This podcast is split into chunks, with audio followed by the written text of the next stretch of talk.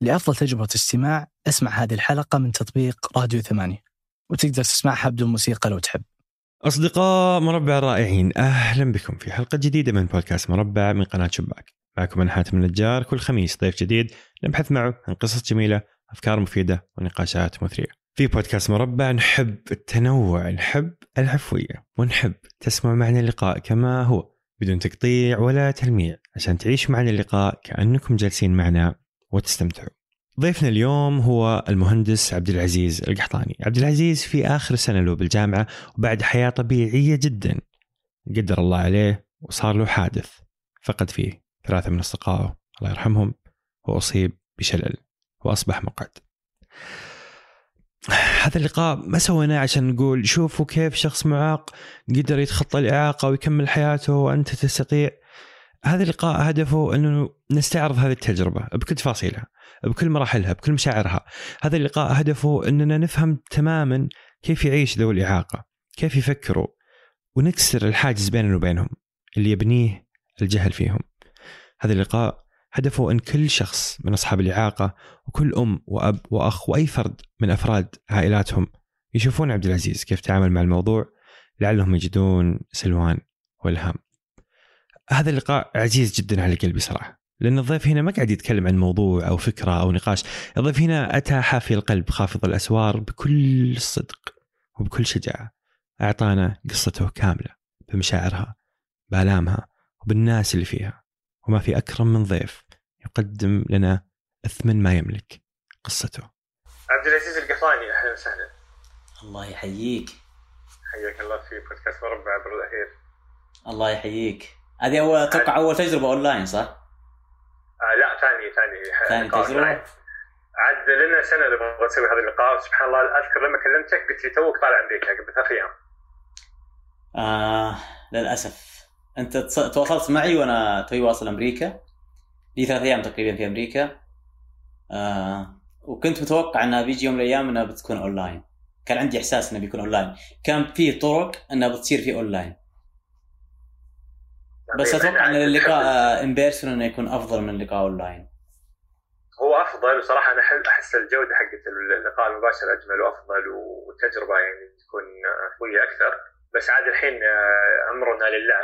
فقلنا بما إنه online online فنظفر بالضيوف البعيدين يعني.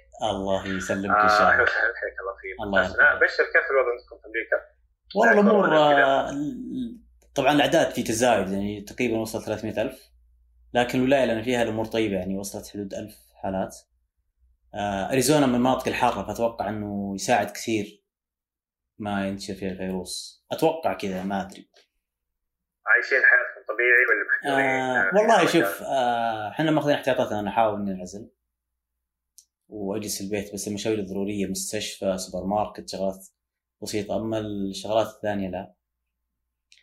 العالم هنا الله يعطيهم العافية. آه، خلصوا كل ما في السوق ولكنهم ما جلسوا في بيوتهم. خلصوا المو... الماي والفاين و... لكن ما رضوا يجلسون في بيوتهم. فأتوقع إنه ما أدري إيش إيش السبب بالضبط. هل هو ما يبغون يبغون حرية متعودين على الحرية وما يبغون أحد يمسكهم؟ يعني ما اخذ الموضوع إي مو ب serious. أنا ركبت مع سايق Uber. آه رحت المستشفى قبل كم يوم كان عندي موعد. فسألته قلت له يا أخي كيف الوضع مع corona virus؟ الواحد ما هو ماخذ احتياطاته وكذا. فيقول لي هذا شيء سخيف يعني أنا مو بشيء serious أنا يوم قال لي كذا أنا عرفت إن الوضع انه يقول ما أبغى احد يأمرني إني أجلس في بيتي. ف الله قلت الله المستعان خلينا نوصل بس المستشفى بس والله كريم. والله الوضع في أمريكا الحمد لله ولايتكم يعني أمورها طيبة بس بشكل عام الوضع في أمريكا مخيف صراحة. كيف جدا. الله يحفظكم ويحفظ الجميع. طيب عبد العزيز يا عبد العزيز طبعا هذا ال- النوع من اللقاءات يمكن يعني شوي أبغى أكون حذر فيه إني ما أستخدم آه، معاناة إنسان في إنه أبني مادة إعلامية مش هذا الهدف. الهدف من هذا اللقاء بالنسبة لي إنه نبغى نعيش آه، معاك هذه التجربة اللي صارت لك نبغى نفهمها نبغى نؤنسنها نبغى الشخص اللي مر فيها يشوف قصتك ويحس إنه في ناس زيه ويحس إنه في في أمل في الحياة. نبغى الشخص اللي ما مر فيها يعرف ان الشخص اللي يمر فيها هو إنسان مثلي مثله ويحس إنه يحس إنه طبيعي ينتهي هذا الخوف. فأنا ممتن أول شيء لك إنك يعني موافق إنك أصلا تكلمنا عن هذه التجربه الله آه وزي ما اتفقنا نبغاك تدخلنا معك في تجربتك. بعمق تفاصيلها. نبغى نعرف ماذا يعني أن في يوم تكون إنسان تمشي و آه، سليم جسديا 100% بعدين يصير لك حادث بعدين تصبح شخص مشلول. فحكيني مين كان عبد العزيز قبل الحادث؟ آه عبد العزيز آه كان شخص عادي يدرس جامعة البترول هندسة ميكانيكية. آه كان ماخذ حياة آه حياته كاملة حريته في التحرك في المشي في التنقل في السفر. آه كان يعيش حياته كشخص طبيعي جدا. آه ممكن ما كان في أهداف مستقبلية سواء الواحد يحصل على وظيفة آه راتب آه زواج. آه عبد العزيز كان شخص طبيعي جدا. آه هذه كانت حياة عبد العزيز قبل الحادث. جميل آه آه الحادث متى صار؟ كنت في الجامعة؟ كان بآخر ترم بالجامعة طيب حكيني إيش صار؟ آه طبعا لما خلصت التدريب التعاوني حق الكوأب آه رجعت الجامعة كان باقي لي سمستر واحد للتخرج وقبل الحادث تقريبا بثلاث أيام آه اتفقت أنا وناس من زملائي نطلع في رحلة إلى عمان كتمشية وتغيير جو قبل ما تبدأ ال semester الثقيل وآخر سمستر لك بالجامعة فكان عندي آه، report حق ال co-op ما قد كتبته الحين وقلت بغير جو الثلاث أيام هذه. طبعا أنا سافرت الخميس وعلى أني برجع فجر الأحد اللي هو بداية الدراسة. فقدر الله ما شاء فعل سافرنا يوم الخميس آه الأربعاء بالليل آه تعرضنا لحادث مروري يوم الخميس في عمان. حادث انقلاب سرعة. آه الحمد لله على كل حال. آه توفوا ثلاثة من أصدقائي. إحنا كنا سبعة في السيارة. توفوا ثلاثة من أصحابي في الحادث والله يغفر لهم يرحمهم ويعوضهم إن شاء الله في الجنة. وأربع حنا سلمنا ما بين إصابات متفرقة يعني. كل واحد كان عنده إصابة. آه تقريبا جلسنا في عمان. آه أنا كنت آخر واحد تم إخلاء للسعودية. آه خلوني بعد تقريبا أربع أيام أو خمس أيام كان يوم الاثنين حتى صار الخميس تم إخلاء يوم الاثنين. آه كانت اصاباتي آه كل ما لها تتفاقم. يعني عندي كسور لكن المستشفى اللي اسعفوني له هو كلينك عادي مو مستشفى. يعني تقريبا ما تقول رعاية صحية. ما عندهم المقومات اللي تقدر إنها تساعد عبد العزيز لاجراء عمليات جراحية. فالدكتور يقول انقلوه إلى مسقط اللي هو أقرب مستشفى. جيد.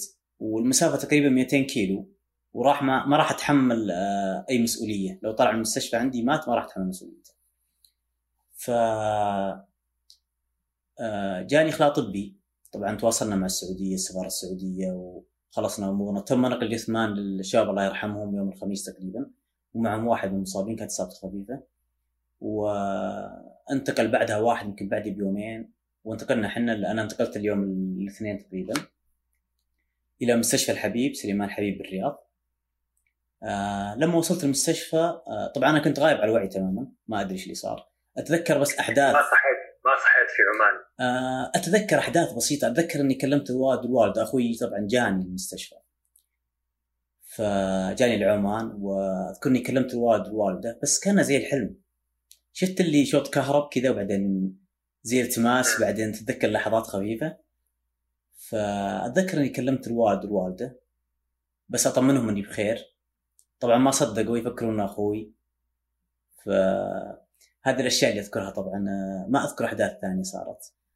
بس إنه أذكر انه واحد من الشباب جاني وقال لي عبد العزيز يسأل عني فأقول له يا أخي سوي لي confirmation الجامعة بدأت تسجيل الدراسة فيها يوم الاحد هذه من الأحداث اللي أنا ما أنساها صراحة.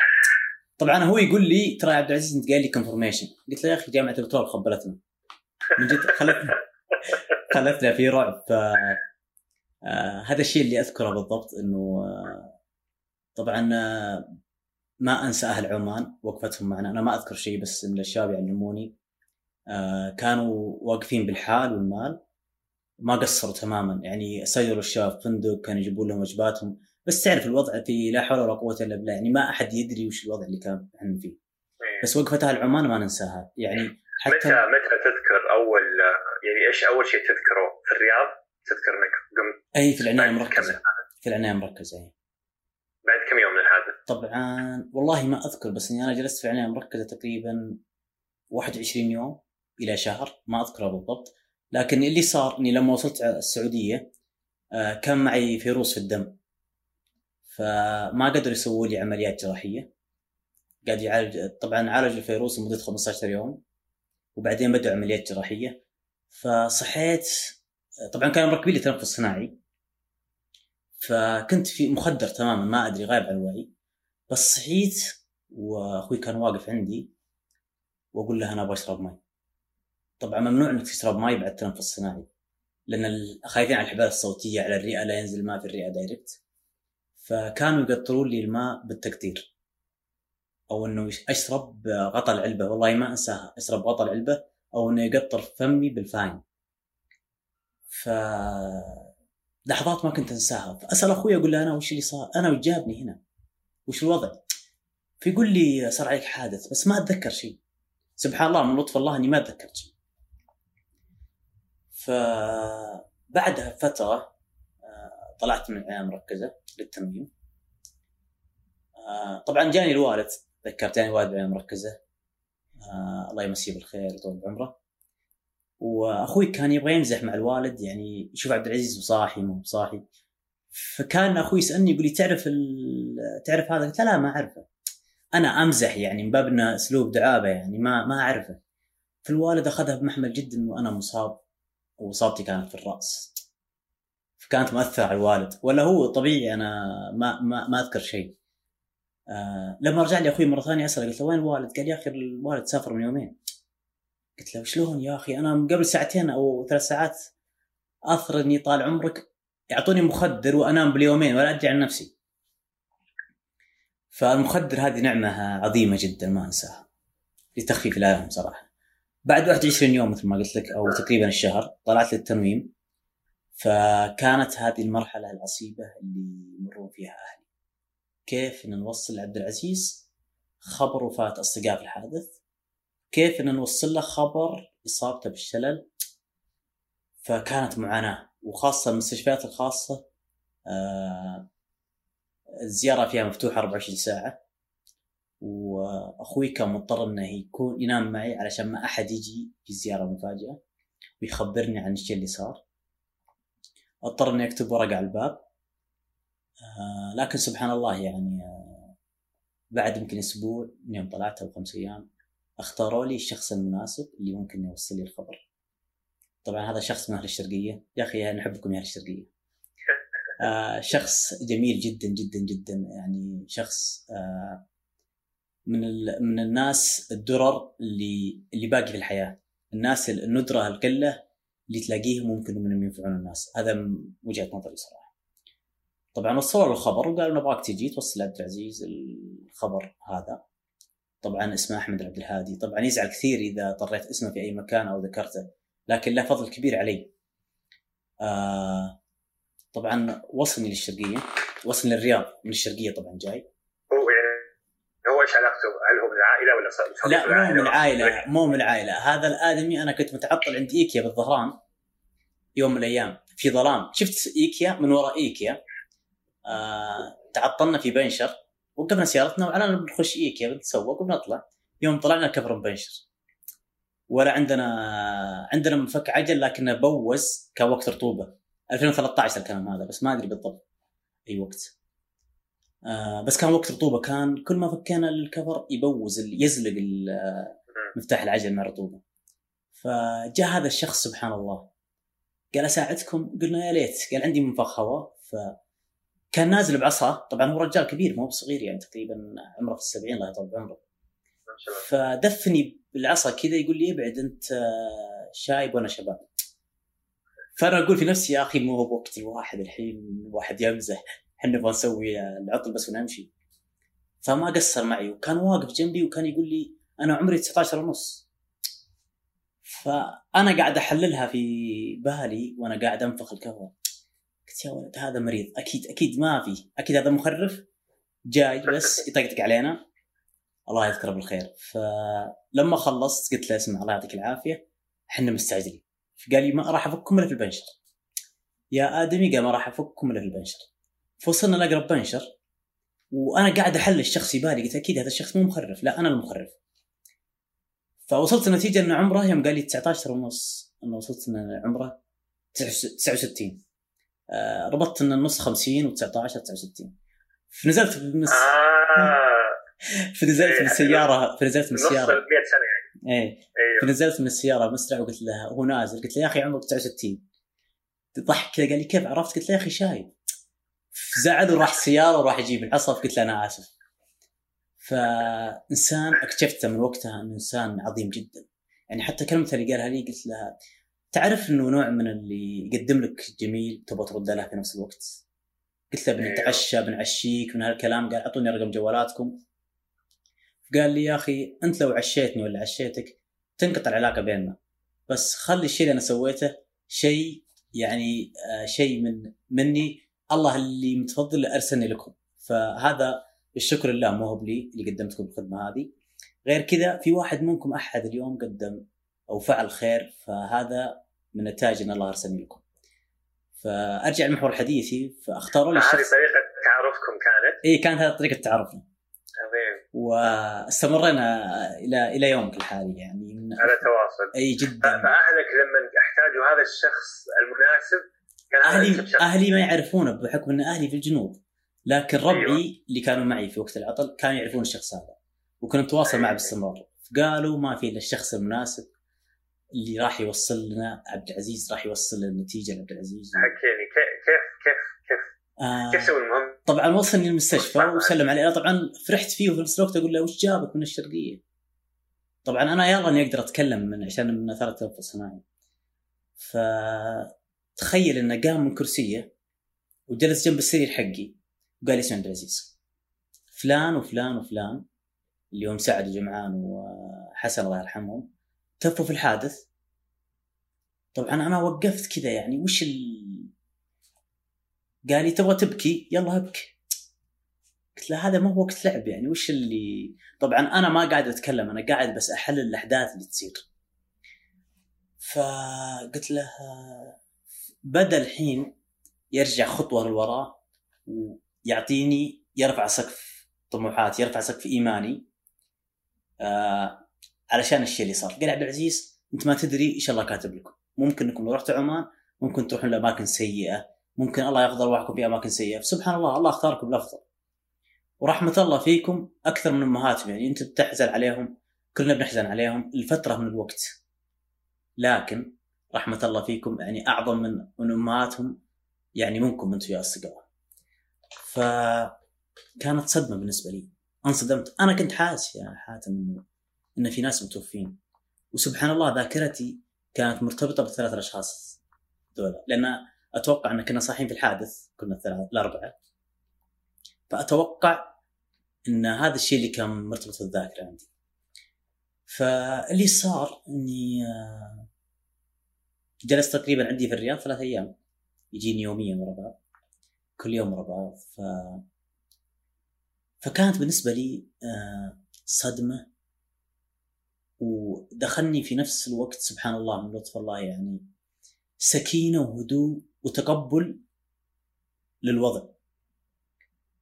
فلكني وقتها أنا ما كنت أدري إن عندي آه، إصابة بالحبل الشوكي أدري إن عندي كسور لكن ما كنت أدري إن عندي إصابة بالحبل الشوكي بس كنت تقدر تتحرك؟ لا كنت على السرير لأن كان عندي كسر في رجلي.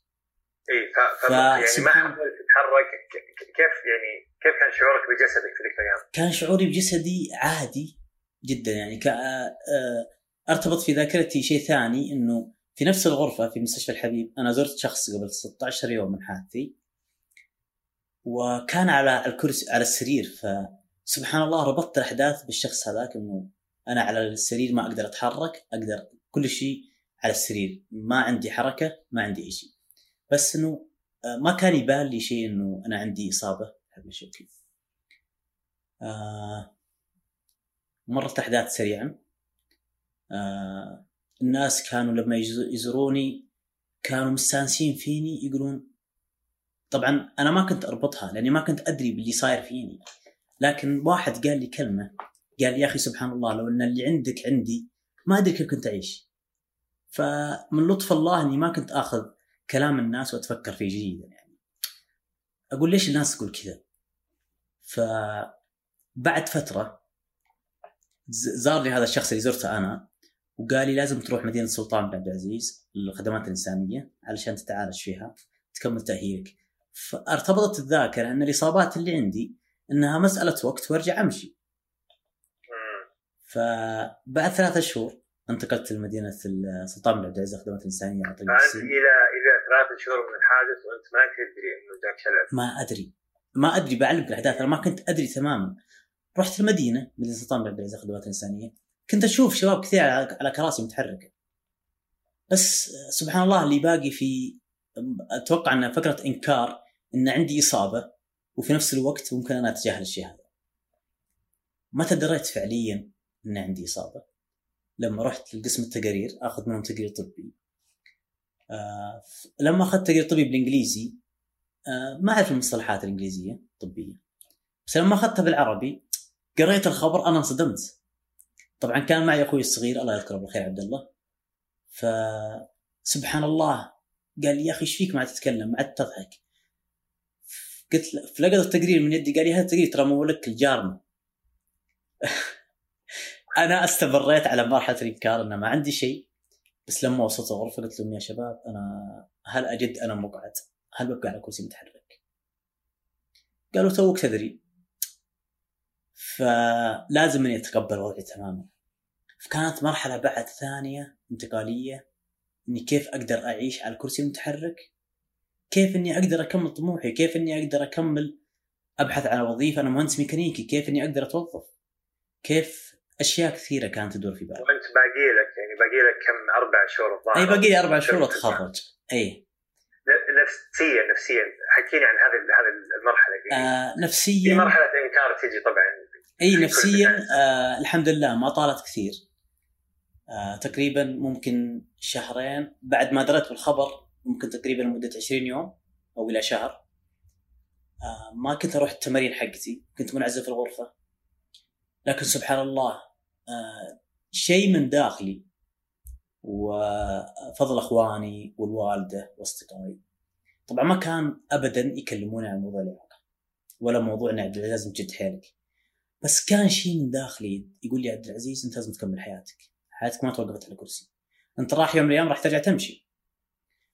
رجعت شديت حيلي في التمارين بديت أشتغل على نفسي أكثر وأكثر. كانت آه، صعبة بالنسبة لي لأني مثل ما قلت لك أنا طبعا من الأشياء اللي تعرضت لها كسر في اليد اليمنى. كان كسر كانت متهشمة ال wrist عندي.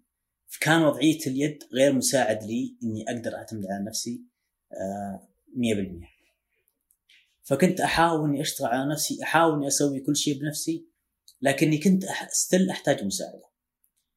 خلصت الفترة هذه ثلاثة شهور طبعا كانت فترة تمرين في المدينة.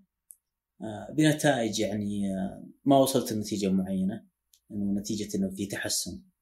لكن العلاج الطبيعي يحتاج لفترة طويلة. من سنة إلى سنتين.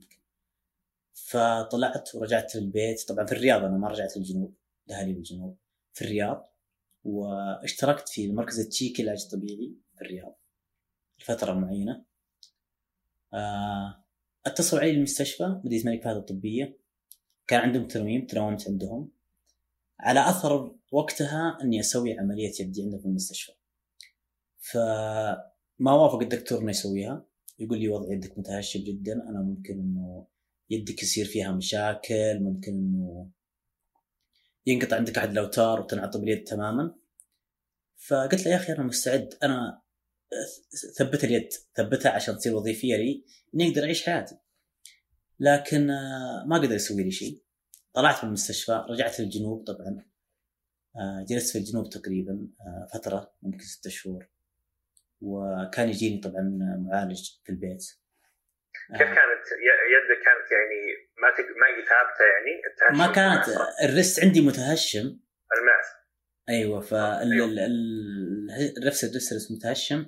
فكانت الوضعية اليد كذا مع الوقت. إيه. طبعا ركبوا لي صفايح لكنه آه ما كانوا يدرون إيش كان وضع اليد. أيوه فكان وضعها مرة معطوب يعني تمام. فما تقدر تستخدمها ما كنت أستخدمها. غير كذا. ما كنت أحس فيها اليد. أيوه. ف آه، لما طلعت ورجعت الجنوب كان عندي مراجعات في الرياض يعني راجع باستمرار للرياض. ف آه، رجعت رحت بعد جدة.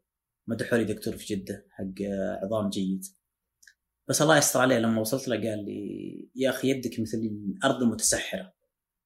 مهما أسقيتها ما ما راح ما راح تنتعش من جديد. لازم عملية إنك تثبتها. وأنا كنت ما كنت متقبل عملية التثبيت لأني ماني ماني عارف كيف بتصير وضع يدي في المستقبل.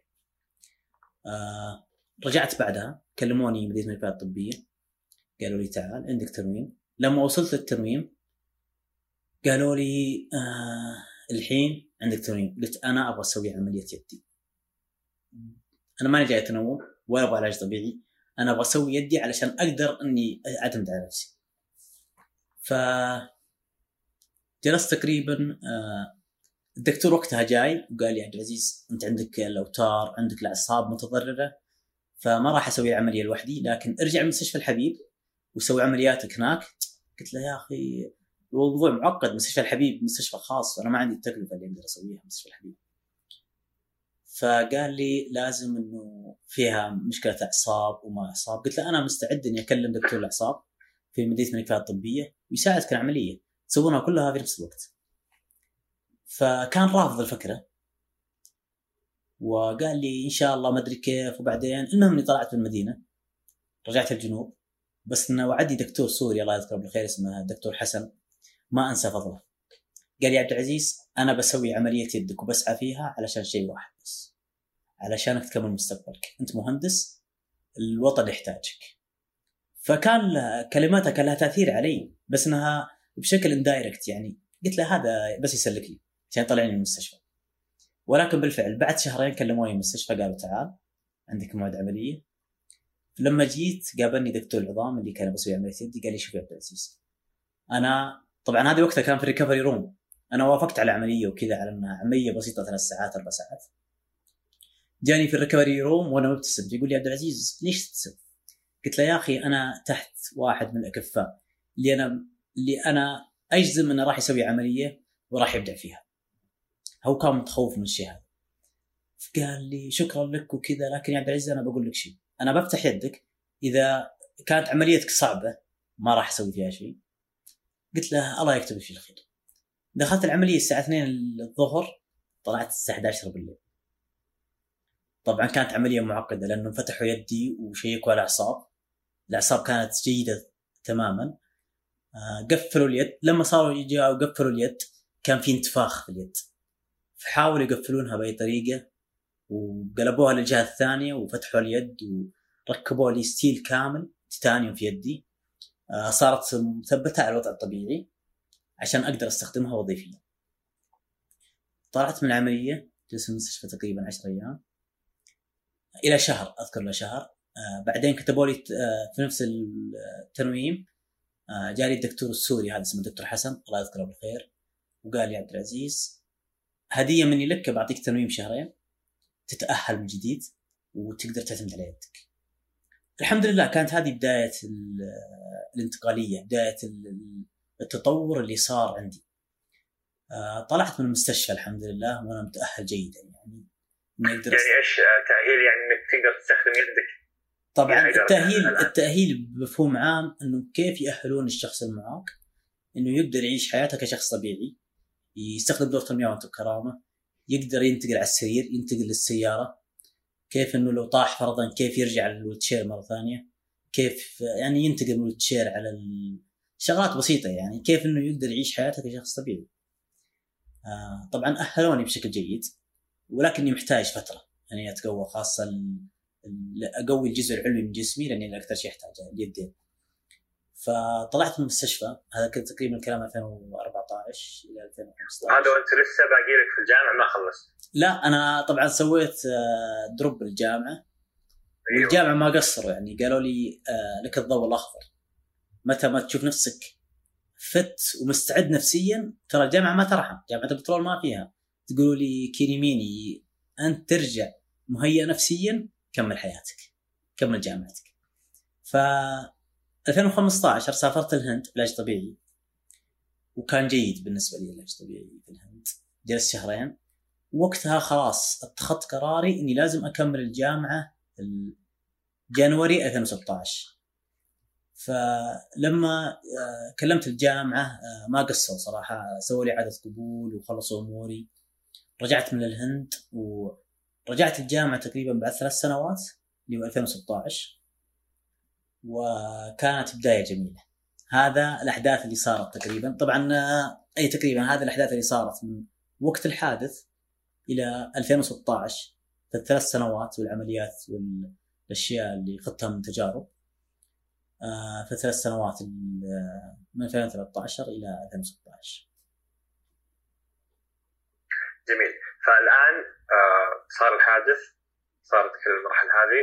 بعدين قررت أحس يعني حسيت بعد كل هذه الفترة إنه الآن أنا جاهز إني أرجع أكمل حياتي الطبيعيه جدا. هذا اللي الشيء اللي أنا اتخذت قراري فيه إنه خلاص. آه وصلت لمرحلة معينة من العلاج.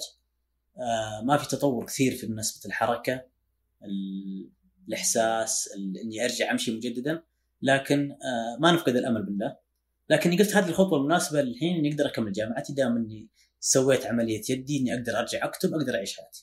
وحسيت إنك تقبلت إنه خلاص يعني في امل بإذن الله دائما بس حسيت إنه خلاص هذا وضعي الآن ما راح أقدر أمشي لازم أشوف أشوف حياتي قبل على حالي وخلاص. بالضبط هذا اللي أنا فكرت فيه وقتها وما فقدت الأمل قلت لك لكنه إني لا أقدر لازم أكمل المرحلة هذه طولت كثير ولازم اني أنهيها بسرعة. طيب رجعت الجامعة رجعت كم؟ كان باقي لي إي ترم واحد اللي أربع شهور ترم آه واحد. 2016 رجعت جانوري كيف كان كيف كان الترم؟ كان آه، فكرت انه الموضوع بسيط صراحة لكنه الشخص لما تنتقل حياته 180 درجة تتغير حياته 180 درجة تكون مختلفة تماما الرصيف اللي كنت ترقاه برفعة رجل آه، سور الصين عظيم الدرجة اللي كنت تنزله وترقاه مرة ثانية وقفت وقفه تامل في الجامعة قلت له يا أخي أنا كيف كنت أعيش الحياة هذه وكيف بقدر أعيشها على الويلتشير فكانت آه، مرحلة تحدي جديدة. أنا ما أسميها عقبة سميتها مرحلة تحدي. وأنا قد تجاوزت مرحلة أعظم منها تقبلي الحادث. لازم أتجاوز المرحلة البسيطة هذه. كانت عندي إشكالية إني كيف أقدر أرجع أدرس بعد ثلاث سنوات وأتقبل موضوع الدراسة؟ آه، كيف إني أقدر آه، أتفاهم مع الطلاب اللي فارق بيني وبينهم تقريبا خمس سنين مرحلة جامعية كاملة. آه، لكن سبحان الله عقليات البترول معظم عقليات طلاب البترول آه، ما يحكيها السنين طبعا هي ما تحتكى بال- بالعمر. آه، عقلياتهم طبعا كبيرة جدا يعني فما حسيت بفارق كبير في التفكير بيني وبينهم. وهنا عبد العزيز يصرح إن البتروليين إلى خمس سنين ما يفرقون اللي عمره 25 واللي عمره 20 ما وهنا يفرق. يصرح ex بترولي اللي بترول ابدا لا لا جدا طبيعة الجامعة طبيعة. خرافي صراحة يدرس فالحمد لله رجعت وكان باقي تقريبا أربع مواد مع ال report حق ال- ال co-op مع ال presentation. فكانت بداية مرحلة التحدي لكن سبحان الله يعني اندمجت مع الدراسة ورجعت لوضعي الطبيعي قبل ثلاث سنوات. كأني طالب عادي أقدر أدرس وأقدر أداوم وأسوي كويزاتي أسوي اختباراتي. آه، الشيء الجميل إنه في الأربع شهور هذه ما غبت ولا يوم. كان إنجاز بالنسبة لي. لأنه صراحة بعد حادثي صار كل شيء عندي مقسم بلان. الوقت ال- كذا أسوي كذا الوقت كذا أسوي كذا. فسبحان الله الحادث حاول نظم حياتي أكثر من اول فكنت أداوم. كنت أواجه عقبات صراحة من مباني بعض المباني ما هي مهيئه آه لكن كان معي السائق حقي ما يقصر. كنت أوقف المواقف. معطيني الجامعة أكسس إني أوقف في أي مكان أبي. فكان دوامي في خمسة مباني خمسة ومباني 24 ما أدري إذا تعرفها أو لا. لكن آه كانت متباعدة متراميه الأطراف. فكنت مضطر إني آخذ سيارتي بعد كل class عشان أروح المبنى الثاني. والدكاترة كانوا متساعدين معي صراحة بشكل كبير من ناحية التحضير. لكني مثل ما قلت لك ما احاول يعني الحمد لله ما ما غبت ولا class ولا class واحد كنت تعبان فيه. ورغم هذا مرسل السواق حقي يسلم ال home أنا ما أنسى واحد. خلال كل الترم. ترم واحد class واحد. وكان عندي homework وأرسلت السواق قلت له روح سلم ال homework بس أنا تعبان ما أقدر أحضر. فحتى الدكاترة بعد كانوا متعاونين. أذكر واحد من الدكاترة قال لي عبد العزيز إذا ما تبغى تداوم لا تداوم. لأني جيت يوم من الأيام متأخر فبادرني علشان اسمعوا يا شباب الباقيين. الشخص هذا بوضع هذا لكن اسمعوا يا شباب الباقيين. عبد العزيز جاي متأخر كذا وقلت له okay أنا sorry واللي جاي متأخر جلست. فرد واحد من الشباب قال لي يا دكتور هذا بوضع خاص. فصار نقاش حاد بين الطالب وبين الدكتور كله بسبتي. جاني بعد الكلاس وقال لي عبد العزيز أنا آسف وكذا فقلت له اسمع يا دكتور ترى باقي على الحذف خمس أيام. أنا مستعد نحذف المادة. أنا ما أبغاك تعاملني كشخص آه، مختلف عن الباقيين ولا شخص لكن أنا بظروفي. أنا ما تأخرت لك الحين لأن المواقف اللي تحت كانت مليانة ولا قدرت أوقف سيارتي. فقال لي بعدها قال عبد العزيز أنا من عندي إذا ما تبغى تداوم بس عطني قبلها خبر لا تداوم. لكن أشوف جلستي في البيت ما ما تسوى علي دام اني ما عندي شيء. فالحمد لله يعني خلصت الترم كامل ولا غياب. آه كان لي حدث جميل صراحة مع ال report كيف إني أقدر أرجع أكتب ال report حق أبو ثلاث سنين ورا؟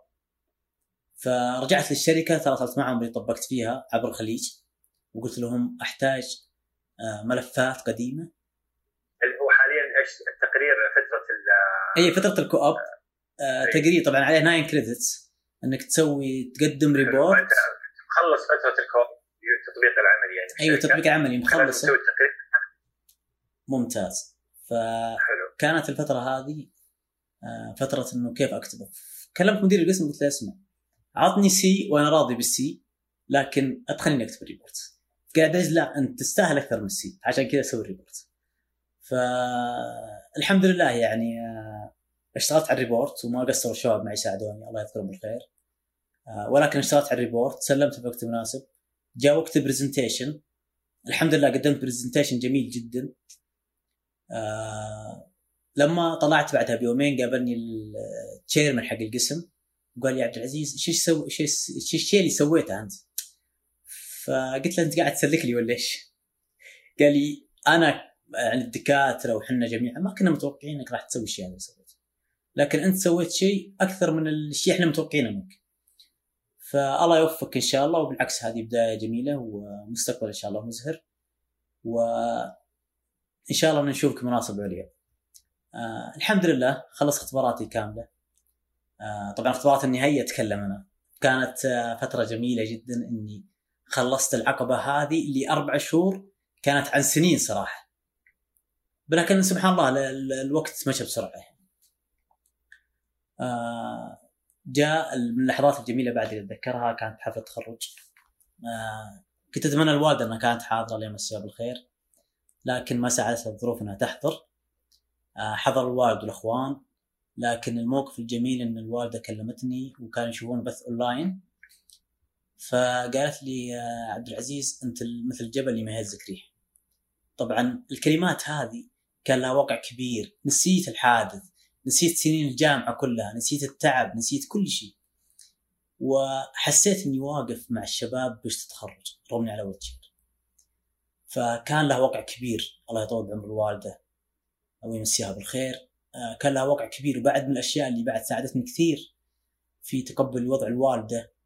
آه، ما كانت تعاملني اني شخص استثنائي أو شخص مختلف. رغم رحمة الوالدة يعني لكن آه، تحاول إنه تخليني عبد العزيز هذه حياتك وعيشها كيف ما جت. فكنت صراحة يعني متقبل الوضع تماما وعايش الحياة.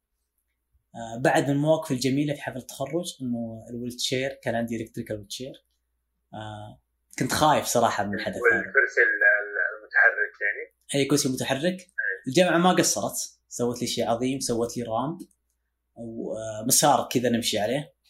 آه، عشان العربية اللي أعطوني إياها كانت كبيرة جدا ف مسار خاص يعني بالكرسي؟ اي مسار خاص آه، قدام الأمير تمشي قدام الأمير. أول كان يعطونهم سجاد لكن المره هذه كان في مسار خاص. وكان جميل شيء جمالي صراحة. فكنت خايف من لحظة إنها توقف العربية لأني لما ركبت على ال chair وأشوف الشحن يبدأ يقل لما أمشي فيها لما أمشي فيها. فقلت للدكتور اللي معي اللي كان يمشي معي وش رأيك إني أستخدم ال wheelchair حقي ال manual وأكلم السواق يجي يدفني. قال لي لا بتكون شكلها بايخ وكذا لكن صاحبك اللي معك ممكن لو صارت فيها مشكلة ممكن يساعدك. فقلت له خلاص خليها خليها منول نمشي بها منول واحد يدفني إلى قوس النصر. عرفت القوس حق اللي يبدون فيه الطلاب إيه. كنت أسميه قوس النصر. فقلت له من وقتها بستخدم أخليها أوتوماتيك علشان ما إيه. لكن للأسف لما وصلت عند الأمير وسلم علينا وسلمت عليه مديت إيدي له توقفت العربية. كانت لحظة صراحة آه، مو كويسة. لكن ال- اللي كان يمشي البارتنر اللي كان يمشي اللي يمشي معي اللي هي المهندس سلطان الفرايدي الله يمسيه بالخير. آه، سريع بديهة. حاول إنه يقلبها منول واللي معي بعد قلبوها. المهم إنهم حاولوا يس- يسوون يصلحون المشكلة هذه الين عديت ورا الأمير. فكانت لحظات عصيبة. أنا ما أنا أجمل شيء حصل لي بعد هذه إن شخص قدم لي علبة موية. كانت لأنه مش فريقي لحظات يعني أنا كنت ابغاها تكون شيء أفضل. لكن قدر الله ما شاء فعل بس كيف كيف كان شعورك قبل لا توصل؟ شعورك وانت ماشي مع المسيرة.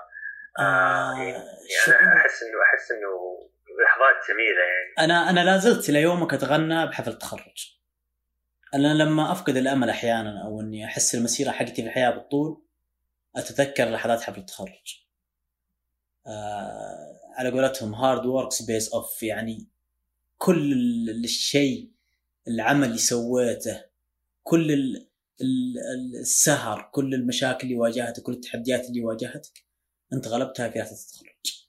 وقوفك في رحله التخرج أنا أتوقع أنها شيء استثنائي في حياة كل طالب جامعي وخاصة طلاب البترول لأنهم يعانون كثير يعني طلاب البترول يحضرون حفله تخرج لازم بترول ها؟ إيه. لازم نرجع للمرة لا لا بعد طيب. أنا بعلمك إيش المعاناة. طلاب بترول يحضرون حفلة تخرج وبعدها بأسبوع عندهم exams اللي هو major 2 لكن الحمد لله أنا خلصت أيوه. اختباراتي كلها قبل حفله التخرج تأخر حفلة تخرجنا حطوه تقريبا الأسبوع 12 فكانت لحظات جميلة أنا ما أنساها. وخاصة لما خلصت الحفل وجو الأخوان والأصدقاء والدكاترة كانت لحظات جميلة جدا. ممكن إنك تعبر بالامتنان والشكر. للدكاتره لوالدك وتقول لهم هذا ليه؟ طبعا ساعدوني كثير في الجامعة. فكانت أفضل اللحظات إنك مقدر تكون فيها ممتن للدكاترة في هذه اللحظات. آه الحمد لله خلصت الجامعة آه May 2016 آه هذه لحظات الجامعة. كانت لحظات جميلة جدا. الأربع شهور هذه اللي عشت فيها والجميع الطلاب اللي اللي درسوا معي ال semester الأخير. كانوا متعاونين معي بشكل كبير جدا. ما قصروا معي في أي شيء. يساعدوني في ال assignmentات في ال reportات ما كانوا مقصرين معي صراحة. وهذا من فضل ربي يعني إن الله آه خلى معي طلاب كويسين جدا يعني. طبعا الطلاب كانوا دوافير الله يذكرهم بالخير. آه، أتمنى لهم مناصب عليا إن شاء الله. فهذه اللحظات اللي اللي عشتها في الجامعة الفترة الأخيرة ولا زلت أحب جامعة البترول بشكل استثنائي رغم المرارة. ورغم ال ال ال الأشياء اللي مريت فيها بجامعة البترول من بدايتي إلى تخرجي وكتبت تغريدة في تويتر أذكرها وهكذا تنتهي قصة عقد من الزمان. أنا طبعا جلست في الجامعة 10 سنوات. بديت 2006 آه، إلين 2016 ف كانت لحظات صراحة مميزة ومن أجمل من أجمل سنين عمري جامعة البترول. عظيم هل بعد ما تخرجت موضوع ال- الإعاقة بدأ خلاص يتلاشى لأنه خلاص هذه الحياة جديدة وعادي وماشيه وهذاك تخرجت ويلا الحين بتشوف وظيفة. آه، تقريبا تلاشى موضوع إني على wheelchair لكن ما فقدت أمل في العلاج وأبحث باستمرار عن إذا كان في عمليات أو أماكن في العالم. فلما تخرجت من الجامعة سافرت للتشيك مرحلة علاج مدحوا لي التشيك كثير. فسافرت للتشيك وكانت تشيك من أعظم الأماكن اللي تعالجت فيها. من أعظم الأماكن اللي تعالجت فيها صراحة. آه، تأهلت فيها بشكل من أول وجديد وبشكل عملي وبأسلوب جيد. أنا أتوقع أني كنت وقتها مهيأ أني العلاج طبيعي. لأنه صار عندي المسلز جيد وأقدر آه، أدف أسوي برافو تشير أقدر أني آه، ألبس بنفسي أقدر اخذ صور بنفسي. كانت الفترة المناسبة اللي احتاج لأشياء بسيطة إنها تعيد تأهيلي وتخليني آه، أكثر ثقة في نفسي باستخدام ال wheelchair. فكانت مرحلة التشيك مرحلة جميلة جدا. آه، أهلوني من أول جديد. من اللحظات الجميلة في التشيك كنت في أحد المرات عندي علاج طبيعي. فقالت لي المدربة انتقل على في طبعا سرير حق علاج طبيعي. ولما انتقلت عليه آه، سحبت ال wheelchair بعيد مني وقالت لي آه، تشوف الطفل هذا اللي في السبورة في صورة كذا زي السبورة عندهم وقالت شفت الطفل هذا اللي يحبي؟ أبغاك تسوي زيه. طبعا أنا وقتها أنا أنا وقتها زي الطفل على أربع على يدين ورجليني أول مرة بحياتي. فقلت لها وشلون؟ قالت أنا ما راح أجيب لك wheelchair أنا راح أنزل تحت أعبي لي قهوة وأرجع لك مرة ثانية. تبغى تأخذ ال wheelchair حقك؟ تسوي الشيء اللي تبغاه. فكانت بدايه جميلة صراحة. سبحان الله الشخص آه، ربطها دايركت إنه الشخص لما ي... على قولتهم البناء يحتاج سنين طويلة لكن الهدم في ثواني. الشخص لما ينهدم ينهدم تماما. فأنا لما شفت اعاده تأهيلي مثل الطفل بديت مثل الطفل تماما. كيف إني أقدر أنقلب؟ كيف إني أقدر أحبي؟ كيف إني أحاول اتمسك في اشياء علشان أوقف مثلا؟ آه كيف إني أنتقل؟ نفس الطفل تماما. فتأهيل التشيك آه كان جميل جدا بالنسبة لي وكان نقلة نوعية لي. علموني أشياء كثيرة. آه الشيء اللي فقدته اللي ما سويته في التشيك إنه كان عندهم شيء اسمه horse therapy ركوب الخيل. كان عندهم تأهيل بركوب الخيل لكن الجو كان بارد في التشيك وقتها. فما قدروا لكنهم حاولوا إنهم يجيبوا لي سيارة وقالوا لي يلا الحين فرصة إنك تسوق سيارتك. انتقل وسوق سيارتك. فكانت تجربة جميلة جدا في التشيك كيف كيف تسوق إذا نصف السفري متجسم اماكن أي في أجهزة الحين السيارات مهيئه وكثير من الشباب المعاقين يسوقوا سياراتهم بانفسهم آه كيف؟ فقط باليدين؟ إي في أجهزة في جهاز أمريكي إيه؟ يكون عند يكون قدام هنا مكان مكان الحق الفليشر ولا حق المساحة ولا كذا. اللي قدام يكون بنزين واللي ورا يكون آه، فرامل. أيوه بس ويكون يكون يصير بلوك تحت على على البنزين والفرامل تماما. ويصير التحكم كله يدوي من فوق بس. وهل يعني خطر ولا يصير آه طبيعي جدا؟ أنت خلاص تتعود عليه يصير شيء طبيعي. أنت لو تلاحظ كثير من الشباب المعاقين يسوقون سياراتهم بأنفسهم يعتمد على أنفسهم. يجيب يركب سيارته ينتقل يقفل عربيته يفكفك الكفرات ويحطها بالمرتبة الثانية ويصفط عربيته ويحطها بالمرتبة الثانية. ويسوق سيارته متى ما وصل مكان فكفك العربية ورجع ركبها من جديد و آه الأمور تمشي ما وقفت الحياة. فكانت تجربة جميلة لي تشيك ثلاثة شهور كانت recovery آه، كانت fresh لي قبل إني ما أبدأ في البحث عن وظائف هذا طبعا إلى 2017 إلى بداية 2017 هذه كانت مرحلة التشيك ومرحلة العلاج. كانت مرحلة جميلة جدا ولا زلت أتغنى بأيام التشيك أتمنى إني أرجع لها يوم من الأيام. جميل رجعت من التشيك متخرج من الجامعة الحياة أمامك. إيش إيش كانت الخطة؟ كانت الخطة أني آه، أتوقع أني ألاقي وظائف على طبق من ذهب. أنا من قدي خريج مهندس ميكانيكي من جامعة البترول توقعت إن الوظائف على طبق من ذهب. آه اللي صار أني بديت أقدم طبعا آه أنا تقريبا نتكلم عن كم 2017 بداية 2017 واصلا في ذاك الوقت أصلا الوضع العام أصلا كان اي الاقتصاد كان مو بذاك الزود والوظائف كان فيها شح في التوظيف. لكن أنا قلت من قدي طالب بترول ومهندس أكيد بلاقي وظائف. وأنا وقتها كنت بالجنوب عند أهلي في أبها. والوالدة تبغاني اكون قريب منها وكذا فحاولت إني أبحث في النطاق القريب مني. آه شركة الكهرباء كان موقف فيها التوظيف. آه رحت لأحد الشركات الكبيرة بدون ذكر أسماء وكنت بتوظف عندهم. قالوا لي معليش أنت ما أنت مناسب للوظيفه قلت له ليش؟ قال لي إحنا نحتاج ناس يتحركون وكذا. قلت له طيب أنا عندي wheels أنا عندي wheelchair أنا ممكن أكون أسرع منكم من الناس الباقيين. قال لي معليش أنا ما أقدر أسوي لك أي شيء وممكن تراجع الإدارة في الرياض. فقلت ما تسوى علي يعني بروح. ترى الشركة مو أرامكو لأنك أنت قلت الكهرباء بعدين قلت شركة كبيرة. شركه كبيرة. لا لا مو ارامكو لا لا مو ارامكو لا لا لا شركة أحتفظ في اسمها وشركة كبيرة جدا وجميلة شركة جدا ومبدعة لكن أنا ما ألوم الشركة. ألوم الشخص اللي كان موظف في ذاك المكان وقتها. وهو ما قصر قال لي راجع الشركة الكبيرة وقدم عليهم فقلت أنا لو أروح لو أروح الرياض مثلا بروح أقدم على الشرقية. ليش أروح الرياض؟ أنا كنت أبغى شيء قريب مني في نطاق آه تقريبا ضليت أقدم على وظائف. إلى إلى آبر تقريبا. كان في يوم المهنة في الشرقية يوم المهنة في جامعة البترول. آه بعدها بفترة آه بدأت أكتب في تويتر في هاشتاج إنه أحتاج مو أحتاج يعني أكتب افضفض الواحد يفضفض إنه مهندس ومو لاقي وظيفة. حلم حالات حلم حياته يتلاشى بعد سنين. كيف الواحد يقدر يعيش؟ كيف الواحد يقدر يسوي؟ رغم إني ما قلت لك أنا رغم إني حاولت بشتى الجهد يعني ما ما تركت الطريق ولا ضخرت جهد إني أقدم على وظيفة. قدمت أونلاين آه رحت اليوم المهنة في جامعة البترول. آه سبحان الله بس رزق الواحد مكتوب. آه راسلوني ناس ما أنساهم بتويتر. على الخاص آه كانوا مدراء تنفيذيين للشركات آه الله يمسيهم بالخير. آه راح أذكر أساميهم اللي هو المهندس علي القحطاني آه شركة القحطاني في الشرقية. آه ما قصر قال لي ارسل لي ال CV حقك وأنا أتواصل مع الشركة عندي ونشوف إيش إذا كان فيه مكان مناسب لك.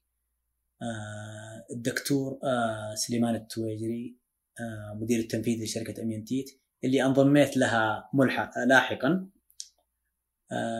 ناس كانوا متفاعلين معي من ناحية ال retweet وهذا طبعا الدكتور سليمان جاني عن طريق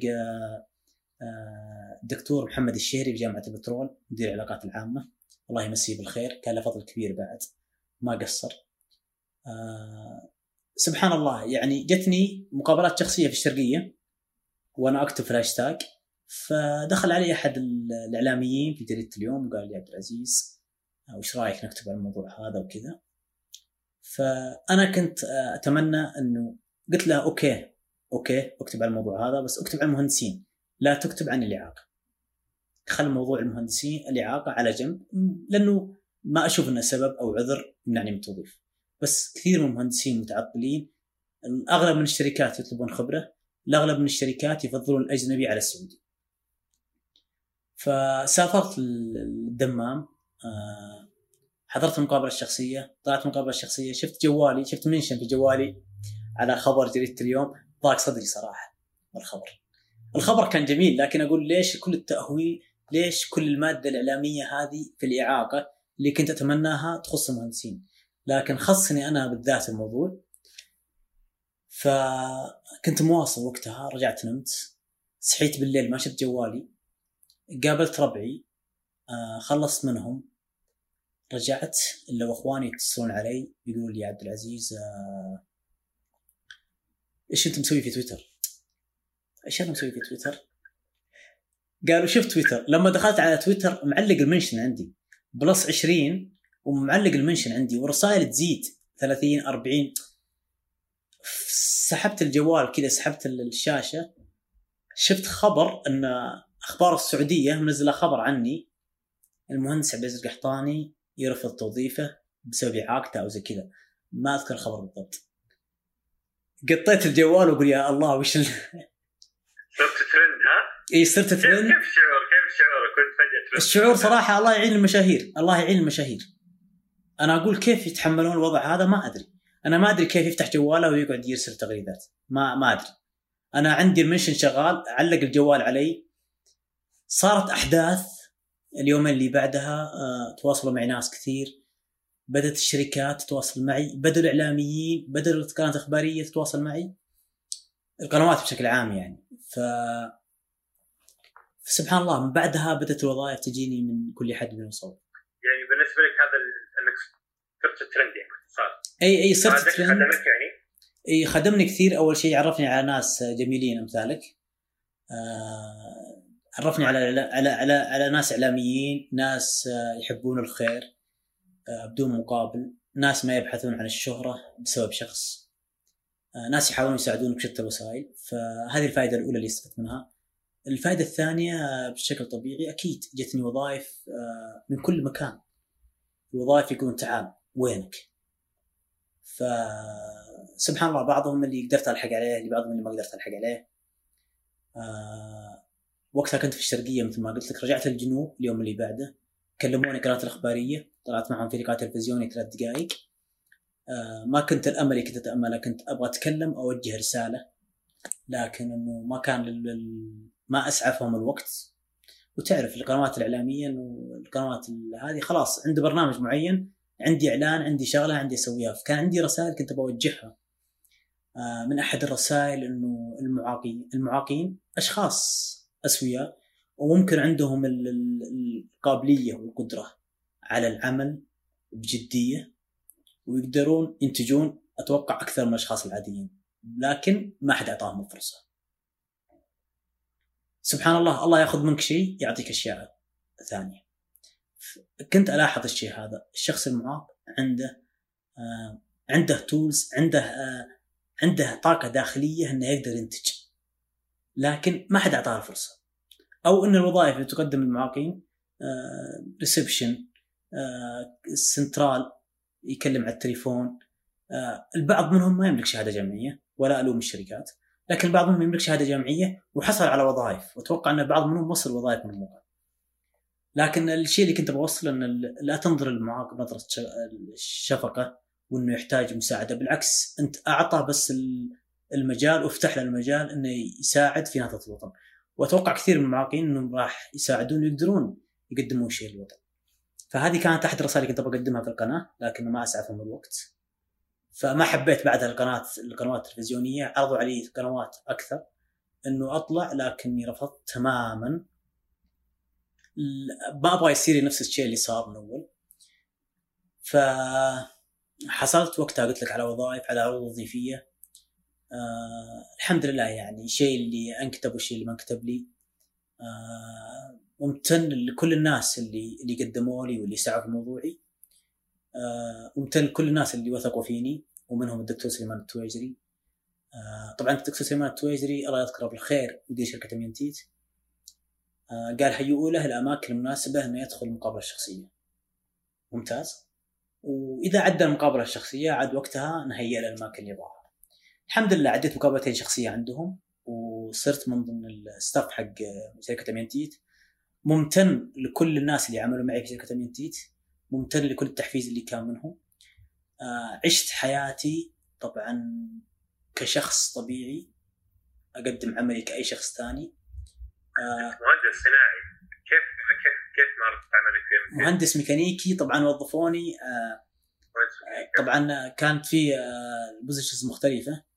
بديت بال product engineer بعدين رحت project engineer ممكن project engineer كانت وظيفة إنه ما هي مناسبة لشخص إنه يكون على wheelchair لأنه لازم ينتقل بين المكتب والميدان والمصنع. لكن ما قصروا معي. كانوا حاطين لي منزلقات في كل مكان. كنت أروح المصنع وأروح المكتب وأخلص عملي من كل مكان. أبغى أشوف الشيء بعيني. طبعا أول ما بديت الوظيفه كنت أنزل المصنع باستمرار. وكانوا خايفين علي لكن وسائل السلام متوفرة. لكن كانوا خايفين علي. آه لا يصير في شيء ولا شيء. لكن سبحان الله أنت لما تنضم الوظيفه أنت تبغى تشوف كيف ال workflow حق الوظيفة يمشي. كيف انهم يصنعون الشغله كيف انها يبدأ الإنتاج حقها كيف انه يصير في الأخير كيف من بدايه من ال A to Z فلما تكون أنت ملم بشكل عام بالشيء ال process هذا اللي يصير أنت يكون عندك العمل على المكتب easy ما راح تعاني صعوبات. فكنت أضطر إني أروح وأرجع باستمرار أبغى أتعلم بسرعة. أبغى أوصل للشيء اللي ابغاه بسرعة. فالحمد لله يعني عشت في امينتيت تقريبا مدة سنتين. almost يعني في وظيفه امينتيت عملت مهندس مهندس. إي مهندس مهندس. مهندس مهندس, كامل. إي مسكت مشاريع كبيرة آه، خارجية كانت في الكويت في دبي. آه الحمد لله يعني آه بفضل بفضل الله وبفضل اصدقائي اللي معي في العمل قدرنا إن إن نغطي العمل بشكل كبير. والحمد لله يعني لنا انجازات كبيرة في العمل يعني فالحمد لله آه، قدمنا العمل بشكل كبير جدا الحمد لله. آه مثل ما قلت لك قضيت فيها تقريبا الموست تو ييرز حصلت على ابتعاث. طبعا أنا ابتعاثي عن طريق برنامج شراكات. آه مهتم بذوي الإعاقة لجمعية سواعد في الشرقية. آه، كان لهم فضل كبير بعد الله. انهم هم اللي قدموا لي طبعا عند الوزارة. والشكر موصول لخادم الحرمين الشريفين الملك سلمان عبد العزيز ولي عهد الأمير محمد بن سلمان اللي اتاحوا الفرصة للطلاب إنهم يكملون تعليمهم في الخارج. آه الحمد لله إحنا في نعمة كبيرة جدا. يعني ينزل لك مكافاه تأمين طبي عالي. آه أنت في ع... أنت عايش في نعم كثيره اللهم لك الحمد. فجمعية سواعد قدمت لي على البرنامج هذا، البرنامج طبعا كان 50 شخص.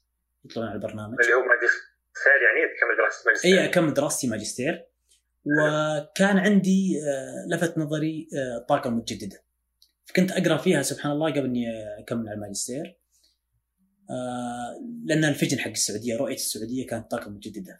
أنا كنت أتمنى إني أكون واحد من الناس اللي يشارك في نهضة السعودية أو يشارك في المشاريع العملاقة حقت الطاقة المتجددة.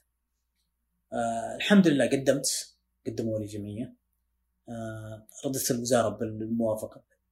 فكنت أول شخص آه، جاه ضمان مالي وكان فقط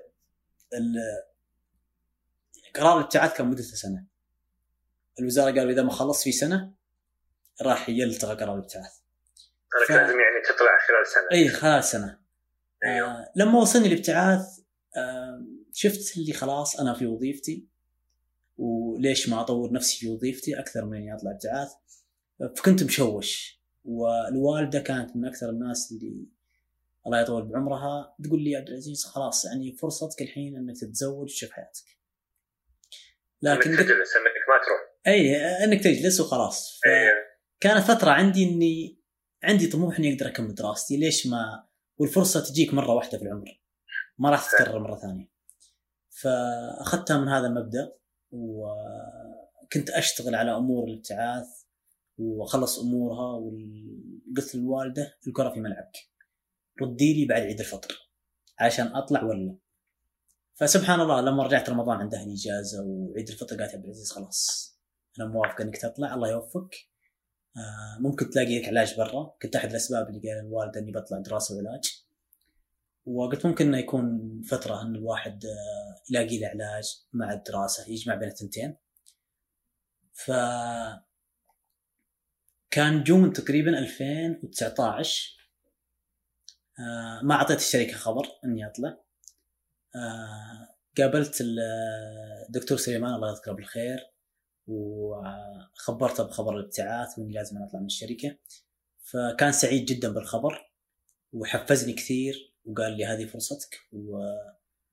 وحبيت إني اشكره وقتها. قلت أنا شكرا إنك ساعدتني في التوظيف. قال لي عبد العزيز أنت من جامعة البترول وأنت المفروض إن مكانك أرقم في الشركات الكبيرة. يعني ما يقل من الشركة نفسها لكن آه يقول لي أنت من جامعة البترول لكن الوضع الاقتصادي في البلد كان ما هو بذاك الزود كان في شحف التوظيف. فلا تقلل من قدرات نفسك ان شهادتك قدراتك هي وظفتك آه لكني أرجع وأقول شكرا له. في كل مكان آه فتح لي باب رزق في حياتي أنا ما أنسى الشيء هذا.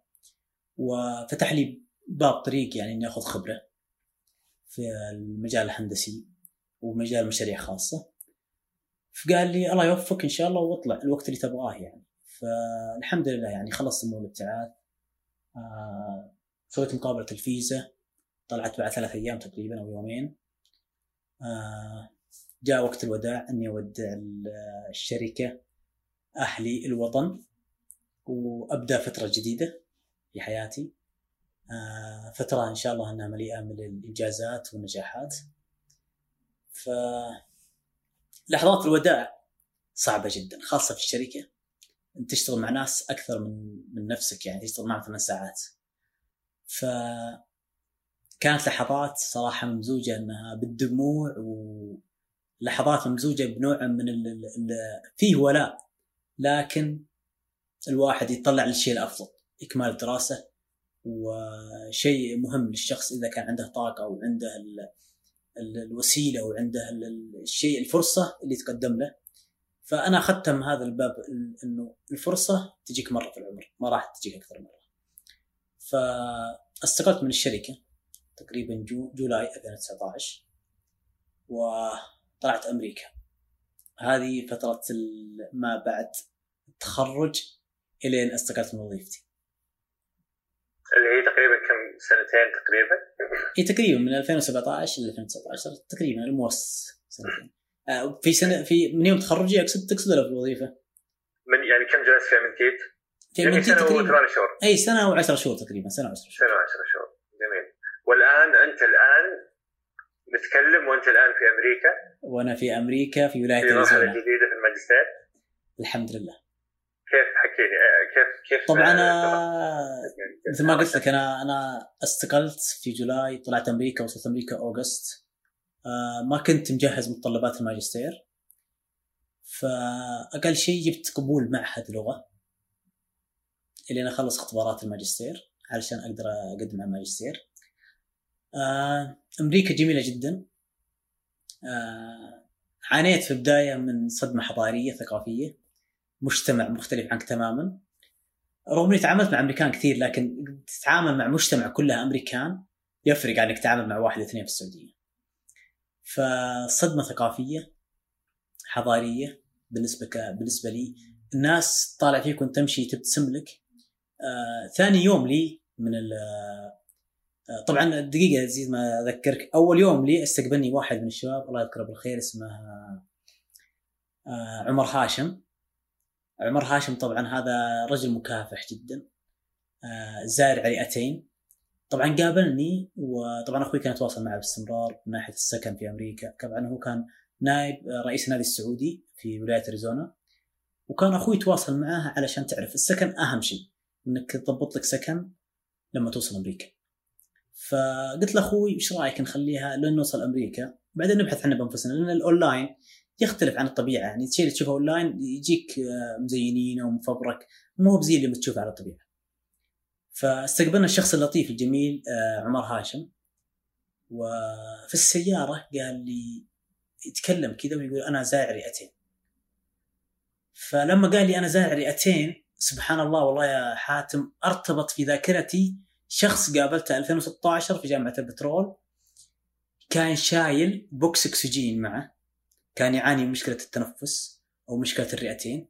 كان فيه آه، قسم في جامعة البترول حق ذوي الاحتياجات الخاصة يسمونه DRC فبس ما كان official لكن مع الوقت الحمد لله صار official فقابلني الشخص في الاجتماع ولما شفت معاناته قلت الحمد لله أنا عايش في نعمة. أنا أنام أروح أتحرك ما أحتاج أكسجين. بس الآدمي ما يقدر يعيش حياته إلا بأكسجين. لو شال جهاز الاكسجين ممكن يموت. فسبحان الله يوم قال لي سالفة الرئتين أرتبط في ذاكرتي الشخص هذا. لكني ما أذكر اسمه بالضبط. فلما وصلنا عند أحد ال- السوبر ماركتات آه، أخوي نزل يتقضى بعض الشغلات. سألته قلت له يا أخي أنا أبغى تقرير طبي أبغى أرفع المحاكيه قال لي تعرف تتكلم إنجليزي؟ قلت له أنا متخرج جامعة البترول. شفت يا حاتم اللي اللي فتحت عيونه 20 بوصه قال لي يا أخي أنا كنت طالب في البترول. قلت أنت أبو جهاز أكسجين؟ والله يا حاتم كذا سبحان آه. الله. اللي ارتبطت الأحداث بسرعة.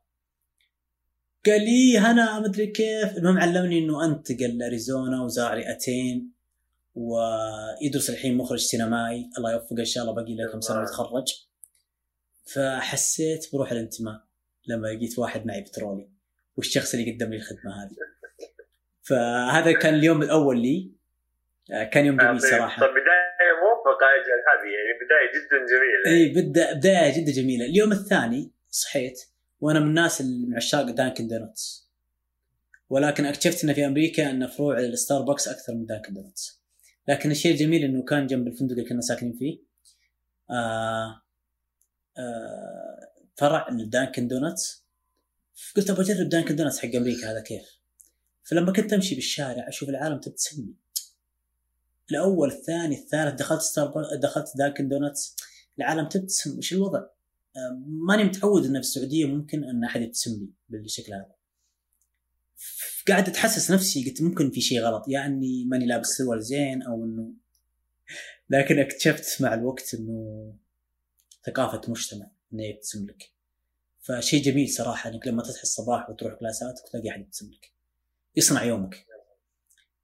آه، فكانت صدمة ثقافية حضارية بالنسبة لي لكن الحمد لله ما- ما طالت كثير يعني بالنسبة للغربة أنا متعود إني مغترب طول حياتي في الشرقية وأهلي بالجنوب فما كانت عائق لي الصدمة الثقافية ما طالت معي كثير لكنه حصل لي زي كذا صدمة ثقافية مجتمع غريب علي.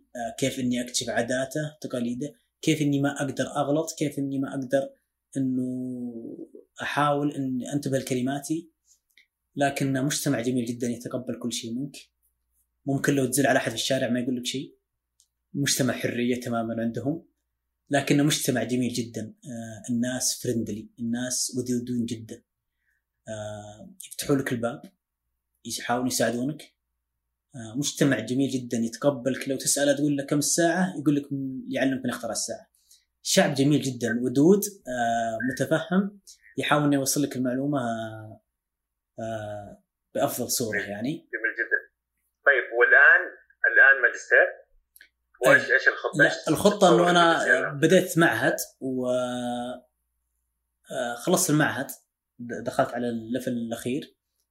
حاولت إني ال level أكثر مرة علشان إنه أقدر أجيب قبول ماجستير لأن نظام الهجره في أمريكا إنك ما تقدر تجلس شهرين على حسب فيزتك. ما تقدر تجلس شهرين في أمريكا بدون عمل أو بدون دراسة. ف اللي صار إنه خلصت المعهد. آه لما خلصت المعهد آه الحين قاعد آخذ آه extra session شو اسمه فصل إضافي. وبديت اختبارات القبول اختبرت ال GRE. ما جبت الدرجة اللي ابغاها القسم اللي أنا أبغاه اللي هو تقريبا renewable energy solar energy and engineering فسبحان الله لما جاء فيروس كورونا مصايب قوم عند قوم فوائده. آه الجميل إنهم ألغوا اختبارات القبول. فاعتبروه waiver وقالوا يا عبد العزيز خلاص تقدر تقدم على القسم بدون اختبار ال GRE خلاص قبلت يعني. إيه فالحمد لله يعني والناس اللي من الناس اللي أنا ماخذهم recommendation واحد من جامعة البترول الدكتور محمد حبيب الله يذكره بالخير والمهندس محمد الشمراني من شركة Amiantit operation director والأجمل والأفضل الدكتور عبد الرحمن شعيب دكتور في جامعة أريزونا حاليا كان دكتور في جامعة البترول. وزرته قبل فترة وكان لطيف جدا يعني سعيد جدا. أنت تحس في إنتماء للبتروليين. أنا معليش أتكلم كثير عن البتروليين لكن إي لا لا ما يروح ما يروح عنكم اعظم جامعة في العالم. أصعب جامعة في العالم لا يعني تنسى كلكم أعظم وأفضل واصعب جامعة في العالم. يعني فلا لا أتكلم عن الولاء. ف... وبعدين في البشر البشرية يعني بعد. ممتاز. ف دكتور عبد الرحمن تفضل خلاص ما راح أتكلم. دكتور عبد الرحمن شعيب الله يذكره بالخير آه، آه، ما قصر معي. يعني آه، كتب لي recommendation letter وكان مساند لي. فالله يذكره بالخير والله يكثر بخيره وما قصر معي. فالحمد لله قدمت تقريبا 10 March على الماجستير. حصلت يوم 24 يوم 26 March بالضبط على قبول ماجستير يعني قبل كم قبل كم يوم؟ قبل أربع أيام أو خمس أيام. ف- بركه بركه الله يبارك الله يبارك فيك. كان يوم جميل صراحة بالنسبة لي لاني أنا قاعد أفكر في ما بعد May. أنا بخلص ال session حقي في May. إيش اصير أرجع للسعودية أو إني أبقى في أمريكا؟ كيف إني أحصل على قبول ماجستير؟ آه لكن الحمد لله حصلت على قبول ماجستير وبديت أخلص أوراق الحين. آه قبول ما قبول وضمان مالي وشغلات زي كذا وجداول ما جداول. والله يكتب لي فيه الخير. إيش طموحك؟ آه طموحي إني- طموحي طموحي إني أكون في شركة آه في شركة اني الطموح الأول صراحة إني أشارك مثل ما قلت لك في نهضه البلد. أنا أشوف إن رؤية المملكة 2030 أنا أتمنى إني أكون أحد الناس اللي يقدر يشارك ويساعد في نهضة الوطن في مجال الطاقة المتجددة. وبإذن الله إني أكون آه كفء للمكان هذا وبإذن الله إني أساعد باللي أقدر عليه واللي أخدم فيه وطني يعني وطن يعطيك مكافأة مالية يعطيك ضمان مالي يعطيك تأمين طبي جيد. فليش ما نقدم له شيء؟ المفروض الواحد المفروض كل الطلاب المبتعثين إنهم يشتغلون على أنفسهم أكثر وأكثر ويحاولون يثبتون للعالم كلهم إن السعوديين الأفضل من بين ال international scholars ومن بين العالم كله. فالأشياء البسيطة هذه الواحد ممكن ما ما يشعر ما يشعر فيها زي مكافأة تأمين طبي شغلات بسيطة. بس جرب إنك تعيش بدون مكافأة مالية. راح تكون حياتك هوملس في أمريكا مشرد. طبعا الحياة في أمريكا غالية. فحاول جست إنك تفكر في الموضوع هذا بالطريقة هذه. آه، الشخص يحاول إنه يشتغل على نفسه أكثر وأكثر. آه، يحتفظ بهويته السعودية. آه، يكون ممتن للسعودية. يحترم ثقافة الشعوب الثانية. يحتفظ مبادئه وهويته السعودية. أنا أرجع وأقول لازم تكون محتفظ بهويتك السعودية ومبادئك. لأنه الأمريكان يحبونك بهويتك ما يحبونك إنك تصير زيهم أمريكي. فهذا الشيء اللي اكتشفته يعني. فهذا هذا الشيء اللي آه، حبيت أتكلم فيه موضوع إنه ماجستير وقبول ماجستير. أنا عاد تدري إيش أكثر شيء أنا مبسوط عليه حاليا؟ أكثر شيء أنا مبسوط عليه حاليا لنا تقريبا 40 دقيقة أو نص ساعة ما جبنا طاري الإعاقة. يمكن أنا سألتك هذا السؤال مرتين الآن الإعاقة ما صار لها وجود أحس يعني ما هي موجودة في السالفة أصلا. السالفة صارت سالفة شخص طبيعي قاعد يتطور وينمو من مرحلة لمرحله ومن نمو إلى نمو. هذا شيء عظيم صراحة اهنيك عليه يعني. الله يرضى عليك إن شاء الله. يعني يعني يا أخي ما ودي يصير لقاء حق هذا عظيم أنت تستطيع انت رائع ودي أقول لك كفو وقد ودي ودي كذا ودي ودي أقول لك ما شاء الله عليك. بس بمسك نفسي ما بقولها ما راح يصير حركة التلفزيون. ثم اصبح ما راح أقولها بمسك نفسي. آه رحله رحلة جميلة صراحة وأنا ممتن إنك شاركنا إنك شاركتنا تفاصيلها فعلا. ودي أسمع منك ثلاث رسائل. خذ راحتك في الوقت. ثلاث رسائل. الرسالة الرسالة الأولى للناس بشكل عام. أنت كشخص من ذوي الإعاقة وش تقول للناس؟ آه ممتاز يعني اجاوب أجاوب على كل سؤال يعني ها؟ ممتاز طيب، كذا بطلب منك ثلاث نصائح يعني آه رسالتي للناس بشكل عام آه مهما حصل لك من أمر سوداوي في حياتك. مهما حصل لك من أزمات من عقبات من محن أعتقدت وقتها أن الدنيا توقفت وأنها قلبت سوداوية. لها جانب مضيء لكنك ما تشوفه الحين.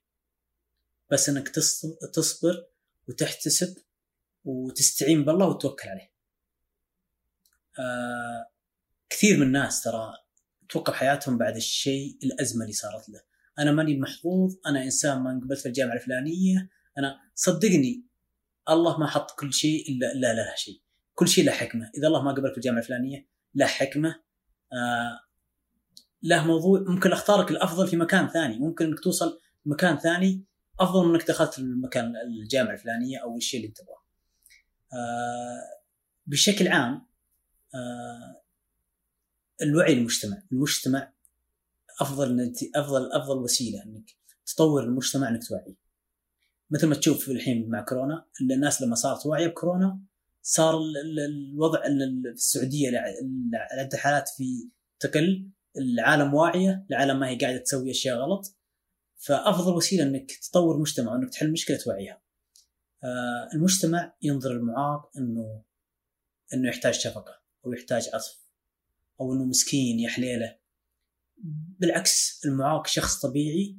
آه اللهم إن ال wheelchair أو ال wheels اللي عنده مثل رجلين اللي تمشيك.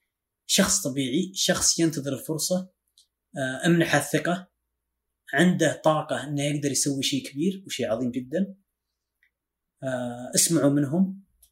آه لا تنظروا لهم بنظرة الشفقة العطف. آه احترموا حقوق المعاقين من ناحية مواقف السيارات. من ناحية تهيئة تهيئة الأماكن. آه أكثر شيء كنت أواجهه صراحة في السعودية تهيئة الأماكن. ما هي مهيئة لكني كنت أحاول بعد كل مكان أزوره إني أحاول إني أكلم الشخص المسؤول من ناحية درج ومنزلق إي درج منزلق إنك تهيئ الأماكن. بعض المنزلقات في منزلقات لكنها مو بال standard هندسي. يكون ال curve حقه الانحناء عالي إي يكون مرة حاد جدا. ممكن لو طلعت أنت ممكن تنقلب. ف تهيئه الأماكن. إعطاء المعاقين الثقة في أنفسهم. آه، أنا ما أشوف الأمريكان لما أشوف تعاملهم مع المعاقين يعطونهم حقوقهم ولا ينظرون لهم بشفقة. تلاقي المعاق هنا في أمريكا عايش حياته زي ما يبغى. تشوفه راكب من الأشياء الجميلة بعد اللي أبغى اقولها ال public transportation اللي هي الباص المترو المباني من الأشياء الجميلة اللي لفت نظري في أمريكا. كل مبنى من أصغر مبنى من من أصغر بقالة إلى أكبر مبنى في أمريكا. كل مكان مهيأ آه، بالمداخل منزلقات آه، دورات المياه وأنتم بكرامة. أكثر أشياء يعانون منها يمكن المعاقين انهم ما يلاقون دورة مياه مهيئه فكل الأماكن هنا اللي زرتها كل الأماكن اللي تخطر على بالك فيها دورات مياه مهيئه وسائل التنقل العامة الباص المترو.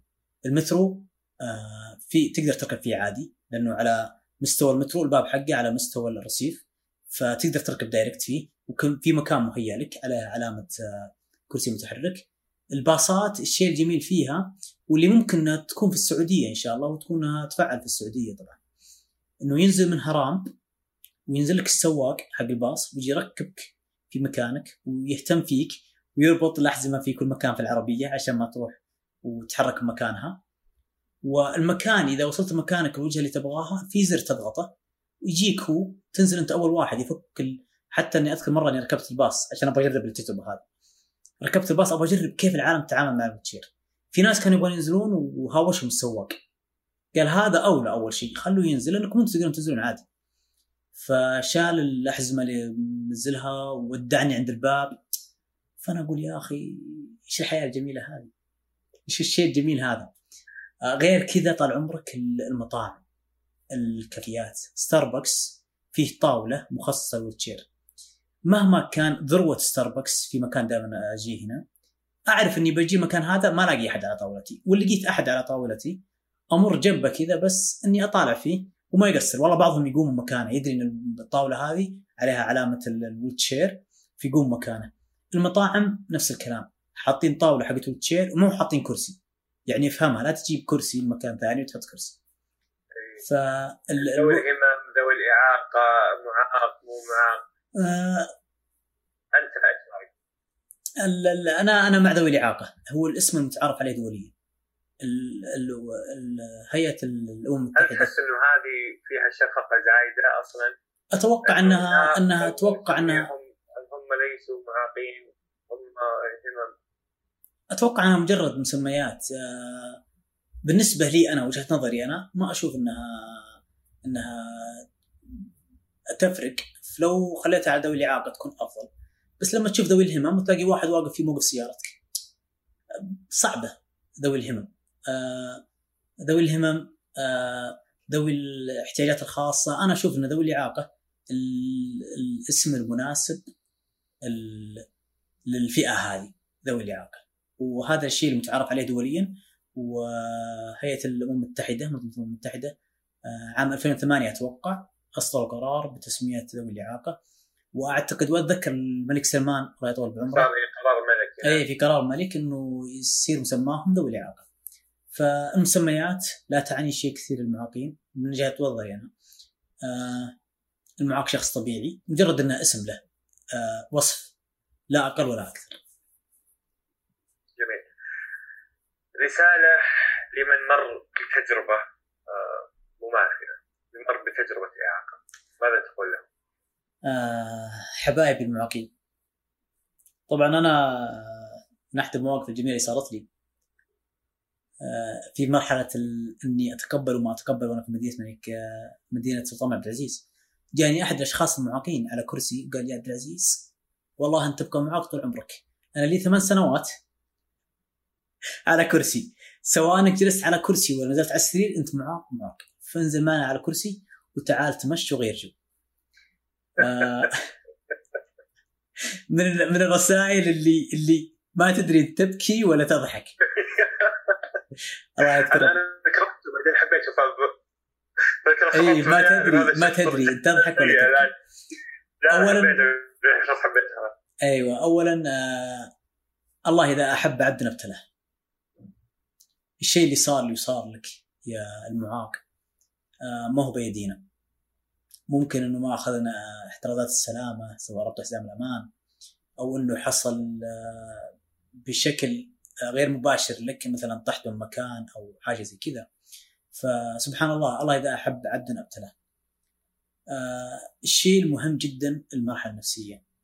آه كثير من المعاقين ممكن ما يتقبل نفسه لفترة طويلة من عمره. في يجلس في حاجز يجلس في دوامة. أنا ليش كذا؟ أنا ليش ما أمشي؟ ليش العالم تمشي وأنا ما أمشي؟ ما يحتك في الناس ما يندمج مع المجتمع. فبالعكس أنت لما تندمج مع المجتمع المجتمع تعرف معاقين أكثر. المجتمع تحس بقيمتك المجتمع.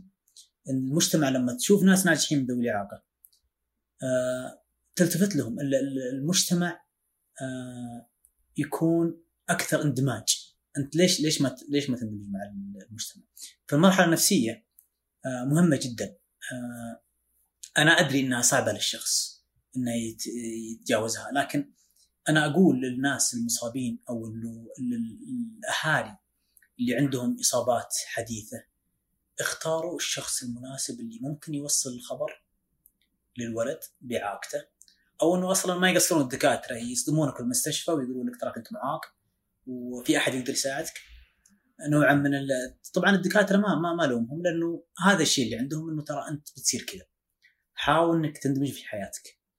آه الرسالة هذه الأولى إنه المرحلة النفسية آه، تتجاوزها بالتوكل على الله وثق تمام الثقة. الله ما أخذ منك شيء إلا وبيعطيك شيء أجمل.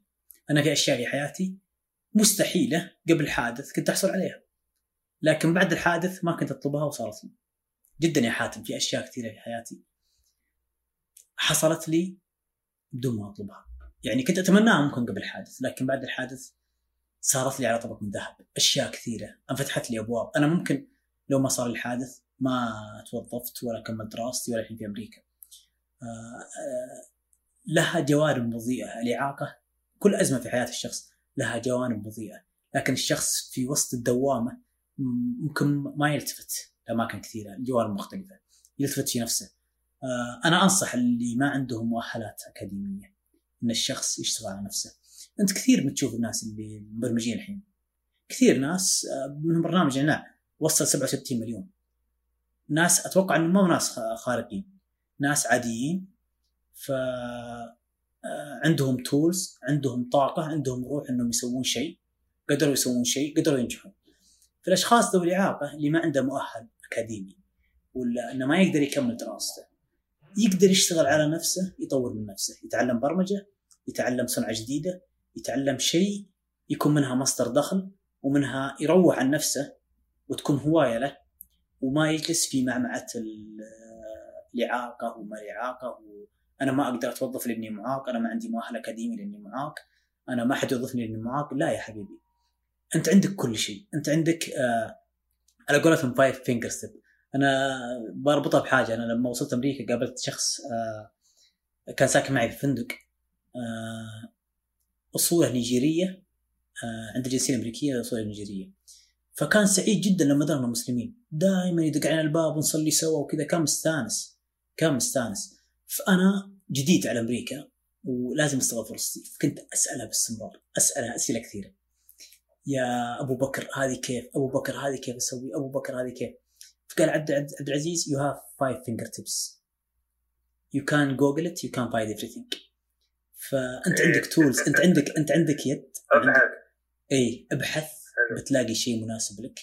أنا متأكد ذوي الإعاقة. عندهم قدرات خارقة. وفي ناس ممكن وصلوا لمجالات واسعة. ناس عندهم كتب عندهم آه، أشياء عظيمة. لكن ممكن الإعلام ما التفت لهم أو إنهم ما ظهروا للاعلام ف أنت ما عندك مؤهل أكاديمي بس العالم قاعد تشتغل على الجانب البرمجة والعالم الإلكتروني. أنت تقدر تسوي أشياء كثيرة. تقدر فيه برنامج اسمه Freelancer أتوقع. إنك تقدر تسوي آه، أشياء للناس بمقابل مادي. زي عروض آه، عروض Fiverr I think برضه موقع اسمه Fiverr وفي عندنا منصة بحر.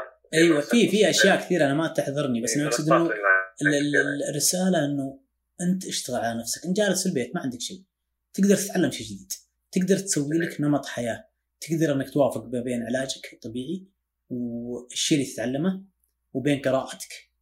في أشياء كثيرة أنت قاعد تستغلها الإعاقة ما هي بنهاية حياة الإعاقة بداية لحياة أجمل هذا اللي أشوفه أنا. الرسالة الأخيرة اللي ودي نختم فيها هذا اللقاء الجميل اللي ما ودي أختمه فعلا. الله يرضى عليك. بفاجئك بفاجئك يمكن بس ودي نختم هذا اللقاء برسالة لشخص تكرر كثير بكلامك. رسالة للوالده وش تقول له؟ آه الله يمسيها بالخير ويطول بعمرها. آه أنا مشتاق لك كثير يا امي وإن شاء الله العودة قريبا إن شاء الله السعودية. آه الله يعطيك ألف ألف عافية على كمية التحمل اللي تحملتيني فيها وقت الإعاقة ما بعد الحادث في البيت. آه كيف إنك إنك تركتي أخواني وانتقلتي معي في الرياض فترة من من حياتك وكانت فترة من الذكريات كانت فترة جميلة جدا. آه كمية المعاناة النفسية. أنا أنا أتمنى أن الله يعطيني العافية وأني أعطيك إياها أعطيك السعادة اللي تملى فيها حياتك. آه آه أنت فخورة فيني وأنا فخور فيك. آه إن شاء الله بإذن الله أني أرفع رأسك دائما وابدا وبفضل دعواتك دائما أنا إنسان ناجح وقاعد أقدم أشياء جميلة إن شاء الله. أنا أحبك يا أمي. خالة أم عبد العزيز مسيت في الخير. شكرا وهنيئا لك بعبد العزيز. عبد العزيز شكرا. على هذا اللقاء الجميل الله يسعدك إن شاء الله ويرضى عليك إن شاء الله. كل التوفيق في قلبي دائما وابدا. الله يسعدك إن شاء الله. ونستضيفك. في مرة قادمة نشوف وش بتسوي في الطاقة المتجددة في السعودية. أو وش سويت. بإذن الله بإذن الله إن شاء الله أنه آه تجربة إن شاء الله تكون جميلة. وتكون ثرية وغنية إن شاء الله وبإذن الله إني أقدم كل ما أقدر عليه لأحصل على المعلومات وأحصل على التعليم الجيد أقدر أساعد وأساهم في نهضه بلدي بإذن الله. جدا. الله يرضى عليك إن شاء الله فرصة سعيدة حاتم والله يكثر بخيرك إن شاء الله. شكرا. شكرا حبيبي. أصدقاء مربع رائعين أتمنى أن اللقاء كان قريبا لقلوبكم وأنكم وجدتم فيه شيئا ثمينا. إلى أن نلقاكم الخميس المقبل بإذن الله. الله يحفظكم ويحميكم أنتم وأحبائكم. خلوكم بالبيت وغسلوا أيديكم ولا تلمسون وجوهكم. وكونوا بخير.